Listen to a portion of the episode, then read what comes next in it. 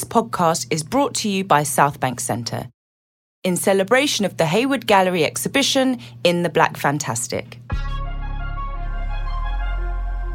My name's Crystal Genesis. I'm a podcaster, journalist and arts and cultural curator, and I'm really excited to be bringing you these episodes spotlighting In the Black Fantastic, a series of conversations between musicians, writers and the artists exhibiting work at Hayward Gallery. We hear about their inspirations, how they approach their respective practices, as well as their own experiences of In the Black Fantastic exhibition. If you haven't seen this great exhibition yet, In the Black Fantastic is inspired by Afrofuturism, a cultural aesthetic which explores the African, predominantly diasporic experience. Works by the eleven contemporary artists make up the exhibition, drawing on themes such as science fiction, myth, folklore, and Afrofuturism to examine the times we live in while imagining possibilities for the future. The works range in medium from filmmaking to sculpture and digital installation, and the exhibition is put together by curator, writer and journalist Ekow Eshun, celebrating artists who've touched on the theme of Afrofuturism in their work. Interdisciplinary filmmaker Colleen Smith is in conversation with composer and cellist Ayana Witter-Johnson. I'd like to start with you, Colleen. In the Black Fantastic exhibition at Southbank Centre's Hayward Gallery, it reimagines myth, science fiction, spiritual traditions, and the legacy of Afrofuturism. What is your interpretation of Afrofuturism, and how have you incorporated these themes in your work? Afrofuturism, I, th- I feel, you know, has a kind of a clear academic marker in nineteen ninety-four. So a writer named Mark Dery, based on conversations with uh, Greg Tate and Trisha Rose and others in New York, was identifying a tendency in music by African Americans to use the cosmos as a metaphor for the Atlantic and the Middle Passage, as well as the experience of having one's bodies as a kind of like material technology. I was just really interested in what a wonderful metaphor that universe was for the potentials of Blackness and various understandings of it, both as an experience, as a sociological marker, as a material. And so I, I really love the way in which with science fiction, when you're reading it, what's happening is science fiction writers are taking what they can know about the past to think about what's possible in the future. And in fact, all you have to do is sort of like think about what has occurred to imagine different occurrences in the future. And I think that's really exciting. So I try to do that in my work as much as possible. Also, Colleen, for listeners who haven't experienced your work yet, please could you use a few words to describe the themes that you think resonate within your work? You know, the room which holds your work often commands the viewer to travel round and really interact with the space and the different elements. You have video, static objects, plants, colourful lighting. Tell us a bit more about this. Oh, yeah. I'm using um, closed circuit cameras, which are like an old fashioned kind of box uh, camera for surveillance, but instead of pointing them at people to spy on them, I'm pointing them at objects that are arranged on a table, a round table, in these um, oblique little scenarios or vignettes that with objects that are mostly common household objects and a few more exotic or specific um, precious objects kind of mixed together to kind of create associations. Associations are personal to me, but hopefully the objects are accessible enough that anybody who approaches the table can find a relationship to things there. And the idea is that the way in which you see the things on the table, this sort of round green tabletop, is completely different than the way things look through the lens of these cameras and projected on the walls. And this shift in scale and the shift in perspective, I think, is very important to think about how limited our knowledge and experience can be, and then to think about what's possible and what's around us. Ayana, you're a composer, singer-songwriter, pianist and cellist. Themes in the Black Fantastic exhibition is Afrofuturism, and I think your performance lends itself to these themes of Afrofuturism. But what are your thoughts on this? Have you ever thought about yourself within this category, whether that's what you wear or how you present your work? I guess listening to you there, Colleen, I really resonated with that sense of imagining what's possible in the future, and a sense of acknowledging the past and transforming it in the present. And I think my performances definitely draw on my past, my ancestral heritage primarily, my family coming from Jamaica, but always wanting to acknowledge that their roots really are mostly from Africa. And I love that. I love kind of bringing my sense of discovery of myself into the present moment and sharing that with the audience. And I usually express that in folk song and storytelling and singing with the audience and allowing there to be a sense of communion and community. And I guess I'm creating my own sound world and a world that the audience can partake in, but also something that leaves them with things to discover themselves and not just what I have shared or presented, but also just a doorway into a world that they may not be familiar with, or a world that they are familiar with and have kind of shut away because it, it may not come up in day-to-day life, their childhoods, the memories, the songs they may have heard growing up. So I feel a sense of glorious responsibility in creating live experiences musically. And I'd like to talk about performance as well. Can you tell me a little bit about what performance means in terms of your work? Obviously, Ayana, that's like very clear. You know, you perform music in front of an audience. But Colleen, tell me a little bit about how you interpret this. Would you call how people experience your work almost kind of intimate journeys? Tell me a bit about that, really, the importance of performance within your work. I think, you know, I'm not a performer, I'm a filmmaker, so I love being behind the camera, not, not, uh, I don't enjoy people looking at me. So when I'm making um, installations, I'm thinking about them almost like sets or stages for others, for the visitor, for the spectator. It's really important for me that the space feels like hospitable and welcoming and kind of invites the kind of curiosity and gives people the space for that. It's also really important that there's kind of an invitation to rest and slow down.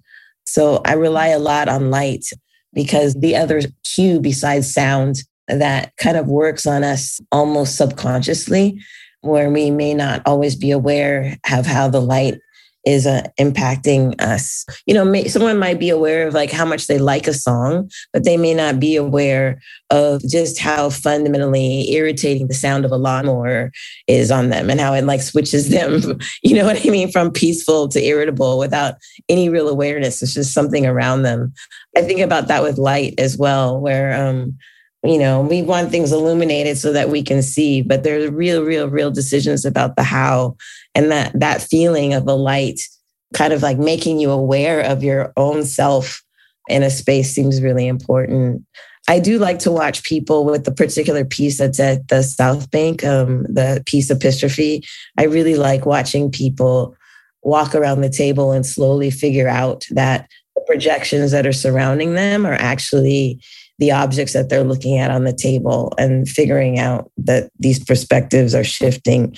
And there's something like a dance with the piece and the people for me that is really pleasurable. And I love the reward that people get who take the time to figure that out for themselves.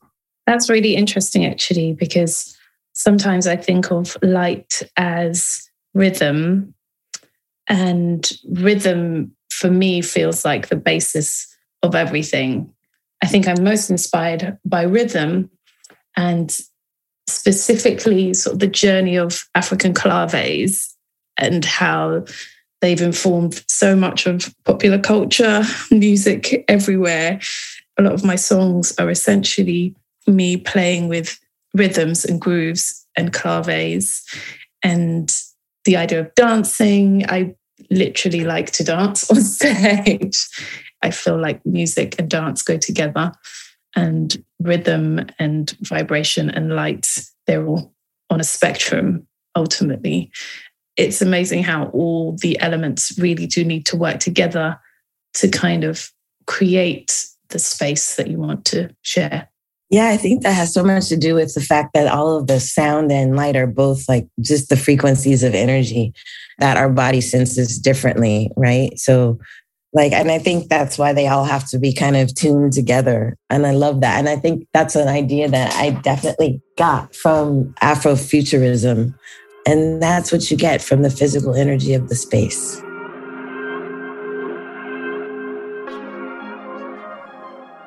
Also, when you talk about music, Colleen, your work is heavily influenced by jazz, specifically the late iconic jazz musician Alice Coltrane. Ayana, your sound crosses the boundaries of classical and jazz as well, and many other genres. Is there something specific, Colleen, about referencing the musical genre of jazz which appeals to your creative process? And Ayana, do you have any thoughts about this as well, jazz, where that sits within your work?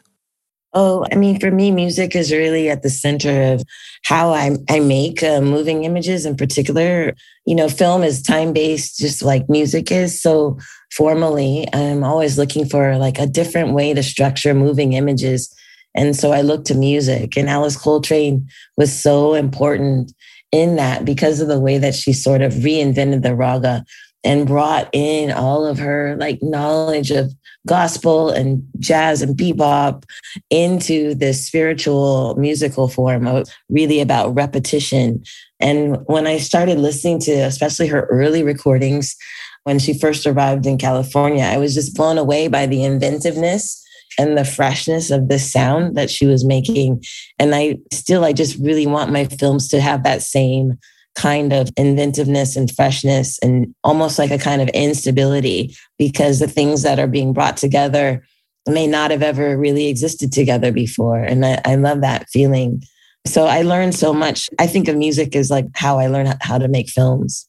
Yeah, I love that you mentioned Alice Coltrane. She also popped into my mind when I was thinking about jazz. In particular, she has this one song called Turiya Ramakrishna.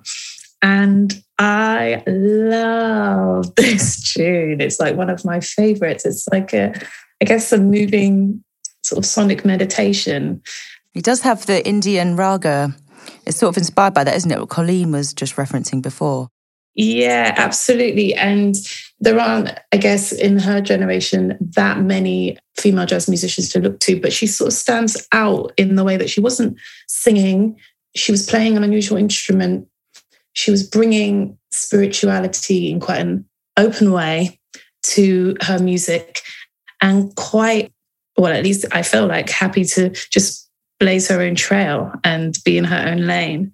But jazz in general gave me an opportunity to, I guess, express myself, because um, jazz is very structured in many ways, but through listening to other live musicians that I really started to embrace jazz and all that it could be and all that it is, which is, for me, a celebration of the amazingness of Black people, the ability to create languages. There are so many different pathways in jazz. It's a very big umbrella for lots and lots of different types of expression.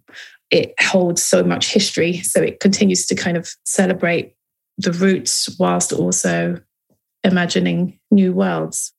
So when you're not creating or thinking about creating, tell me, what do you do to take your mind away from work or the world? Anything in particular that you want to learn? Hobbies? Tell us a bit about it. I'm always creating.